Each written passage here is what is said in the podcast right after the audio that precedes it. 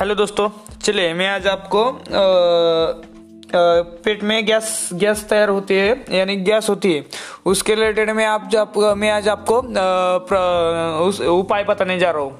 बहुत अ, क्या होता है लोगों को अ, बहुत सारा खाना खाते हैं और उसके बाद उनके पेट में गैस बननी शुरू होती है।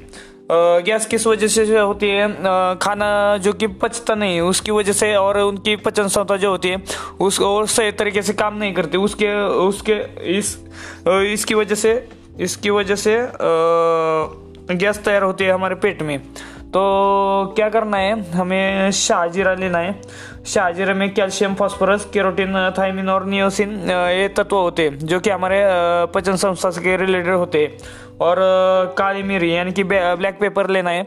उसमें भी कैल्शियम फास्फोरस केरोटिन केरोटिन अ, थाइमिन और नियासिन तत्व होते हैं।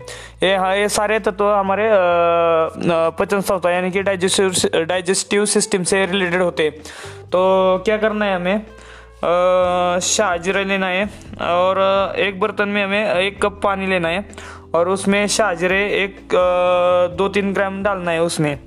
और मिरी, यानी कि ब्लैक पेपर जो होता है, वो तीन या चार हमें ब्लैक पेपर उस पानी में डाल, या उस बर्तन में डालना है।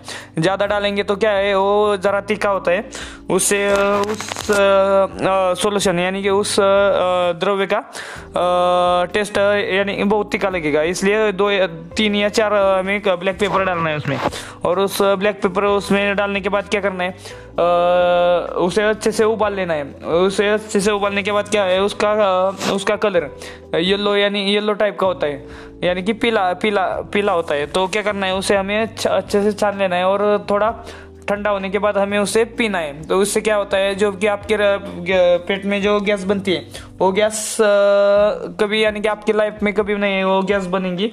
और जो कि आपके डाइजेस्टिव सिस्टम से जो रिलेटेड जो भी प्रॉब्लम होते हैं, वो सारे ठीक हो जाएँगे। तो आज की आज का एपिसोड आपको कैसा लगा? अच्छा लगा हो तो, तो लाइक करो कमेंट करो और शेयर करो अपने फैमिली रिलेटिव जिनके जिन जिनको भी ये गैस के रिलेटेड प्रॉब्लम है उनके साथ ये एपिसोड शेयर कीजिए। Bye bye